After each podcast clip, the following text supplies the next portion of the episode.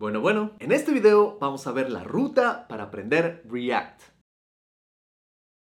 Este video no solo te va a ayudar a aprender React, también te va a ayudar a ser un mejor programador y también para prepararte con todos los conceptos que necesitas para entrevistas. Yo utilicé React como líder de equipo en una compañía por varios años y he dado un número bastante grande de presentaciones. También utilicé React en AWS cuando trabajé como ingeniero en Amazon. Así que confío en que esta ruta te va a ayudar muchísimo a aprender React. Ahora React es un framework para crear aplicaciones. Y tú debes decir, pero React no es un framework, es una librería. Y Sí, estás en lo cierto. React es simplemente una librería que nos permiten tomar HTML, CSS y JavaScript y los unes en un componente que es una pequeña funcionalidad de una página web o una aplicación. Y de esta manera logras crear una plantilla que puedes reutilizar en muchísimas partes de tu aplicación y va a funcionar de la misma manera, de manera consistente. Por ejemplo, esto puede ser un botón, puede ser una galería, puede ser una sección de tu página con botones o con imágenes, puede ser formularios o incluso puede ser animaciones. Realmente las opciones son ilimitadas.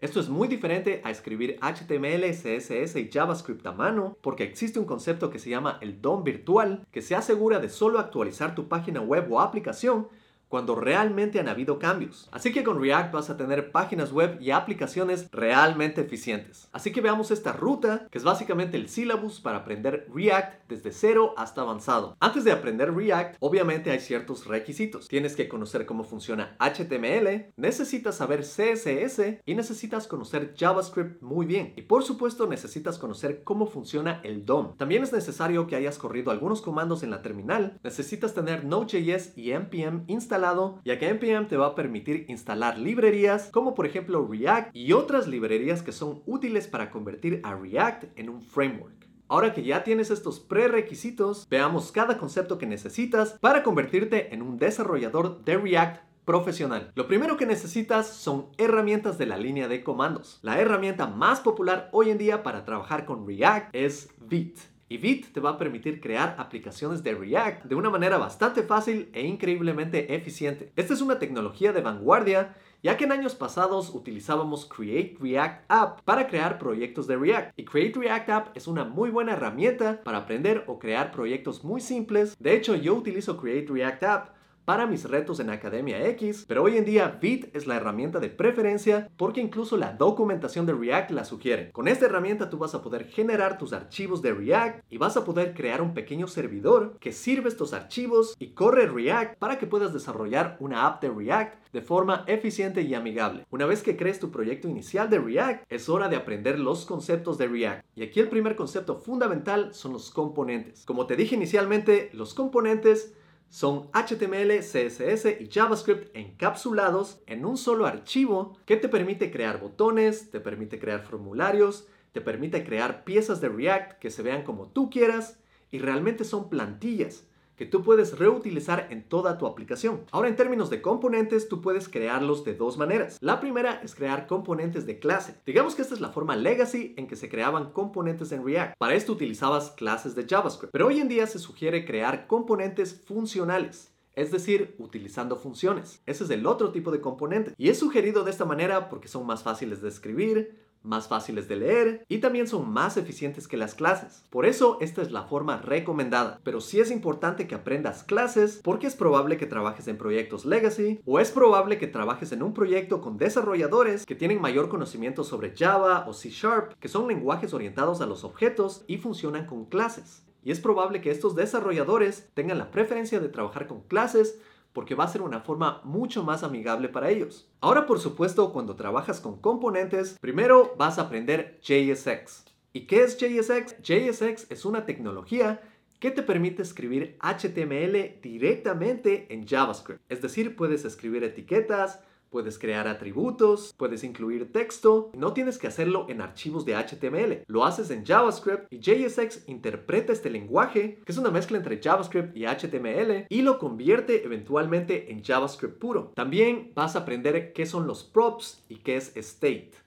Props son propiedades porque cada componente va a tener diferentes propiedades. Y state significa estado. Y este es el estado de un componente y también puede haber estado para toda una aplicación. Aquí tienes que saber diferenciar props y state. Porque las propiedades son más o menos como atributos de HTML, mientras que el estado son elementos internos del componente que le indica en qué estado está. Por ejemplo, está prendido, está apagado. Después de aprender esos conceptos, vas a aprender cómo funciona la renderización condicional. Y sí, escuchaste la palabra condicional, que viene de condicionales en JavaScript. De la misma manera en React, los condicionales es código de React que nos dice si podemos renderizar o no un componente. Y también si es que podemos renderizar o no partes de un componente. Y esto puede ser controlado por las propiedades o por el estado. Después vas a aprender sobre composición. ¿Y qué es la composición en React? La composición es cuando utilizas diferentes componentes de React para que trabajen entre sí, que trabajan juntos de cierta manera. Por ejemplo, puedo crear un componente que tenga simplemente una forma de tabla y creo otros componentes, por ejemplo, para imágenes, para botones, y lo que puedo hacer con la composición es insertar estos componentes dentro de este otro componente para crear un componente más grande. Si conoces JavaScript muy bien, algo que debe venir a tu mente es la herencia, que son propiedades de un objeto que se pasan a otro objeto, que se pasan a otro objeto, pero en React no trabajamos con herencia porque eso no es una buena práctica. La herencia complica bastante el código. Aquí se trabaja con composición, que es simplemente crear componentes sueltos en los que puedo ingresar unos dentro de otro si es que lo deseo, pero no están atados unos a otros como en la herencia. Después de aprender lo básico de componentes, vas a aprender cómo funciona la renderización en React. Y aquí vas a aprender varios conceptos importantes. Primero vas a aprender los ciclos de vida de un componente. Y aquí puedes imaginar que cada componente tiene un ciclo de vida, es decir, va a nacer y va a morir. Y tú puedes decidir qué es lo que va a hacer un componente en sus diferentes ciclos de vida. Por ejemplo, cuando insertas un componente por primera vez, el componente se ha creado. Y en ese momento tal vez puedes hacer un pedido al backend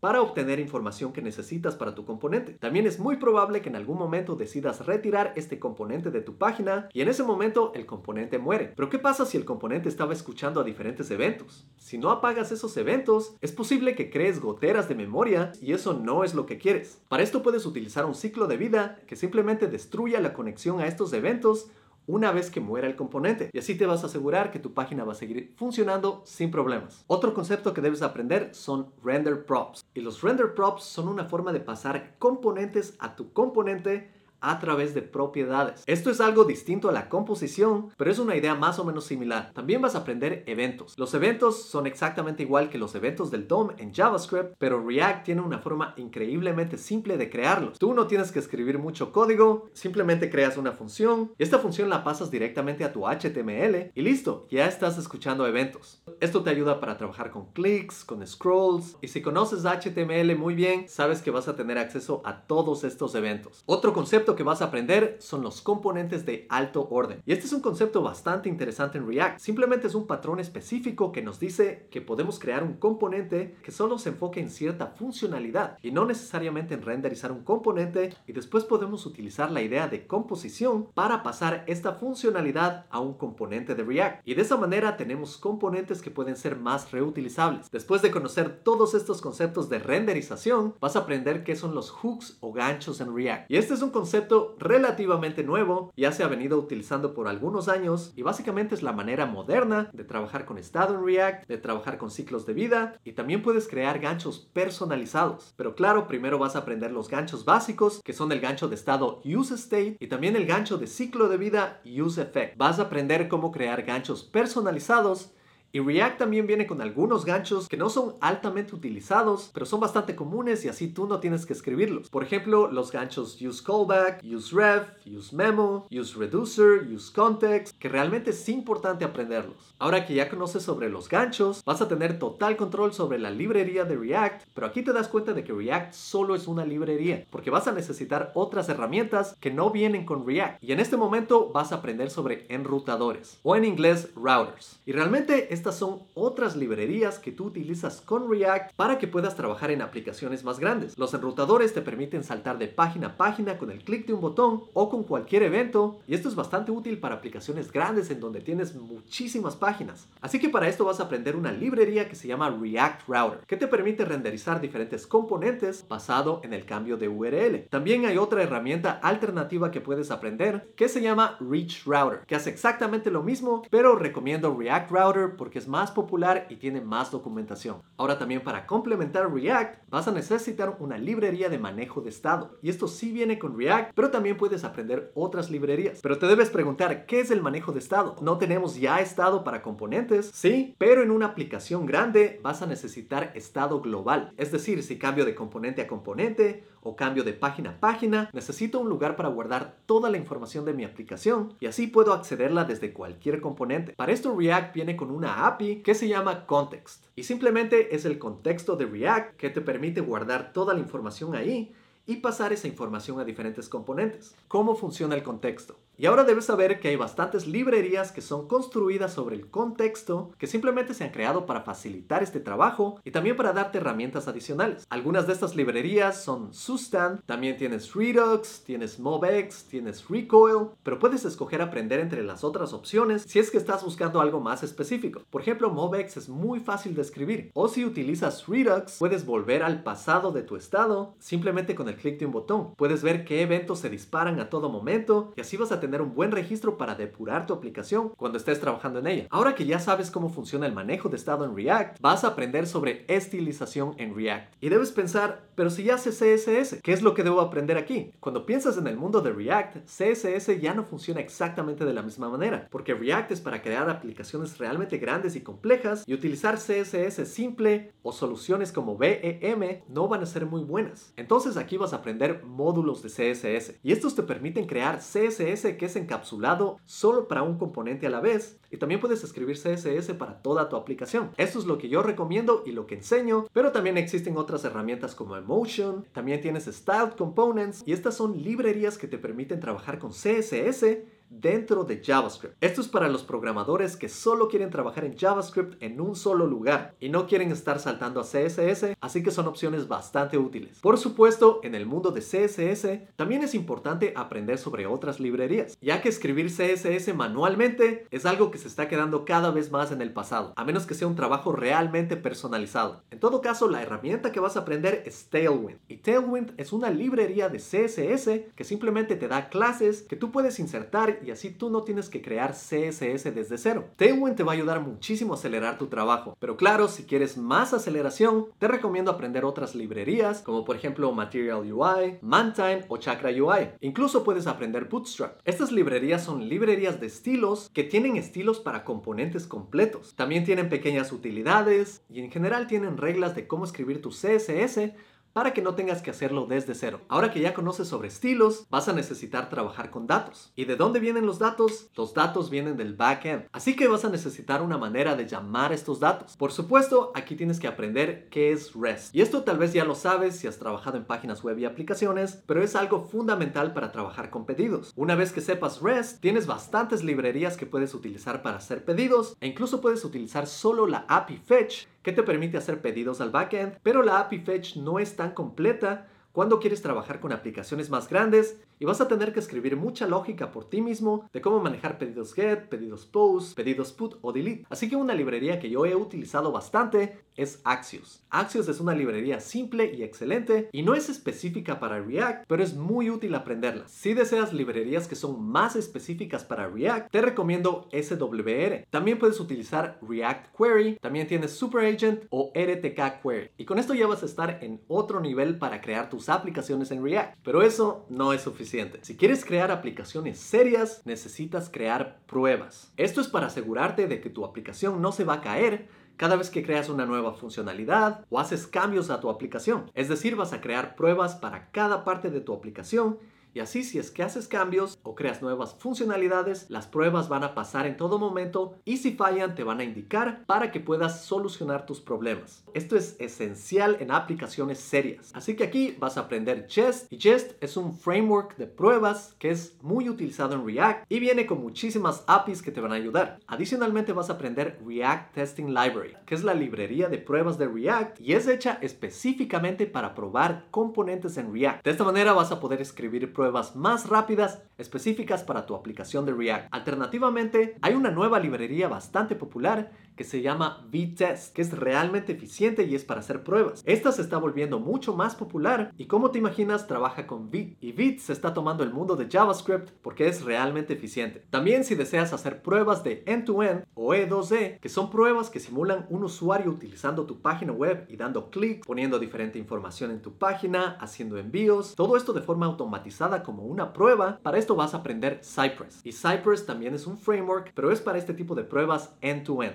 Alternativamente tienes Playwright y existen muchas otras que yo he utilizado en el pasado, pero Cypress es la mejor hoy en día. Ahora que ya sabes sobre pruebas en React, por supuesto el siguiente paso es aprender sobre frameworks de React, que como te imaginas vienen con herramientas y librerías, todo empaquetado para que simplemente lo instales y viene con todo lo que necesitas. Para esto puedes aprender Remix, Next.js o Gatsby. Cada uno de estos frameworks se enfocan en algo distinto, pero la idea general es que vienen con todo lo que necesitas, vienen con APIs adicionales, se enfocan en SEO, Next.js se enfoca en crear las páginas desde el lado del servidor, Gatsby se enfoca en generar componentes usando Markdown y también puedes usar otros lenguajes y Remix se enfoca en aplicaciones modernas y en experiencia de usuario para que puedas crear apps mucho más rápido. Claro que en este momento si estás viendo este video y eres un programador de Angular hace 7 años como yo y viene a tu mente, un momento, yo me cambié a React porque prometí hacer una librería simple que no es un framework lleno de mil cosas, mientras que Angular me daba todo eso. Y siete años después veo que React se ha convertido en Angular, bien empaquetado completamente.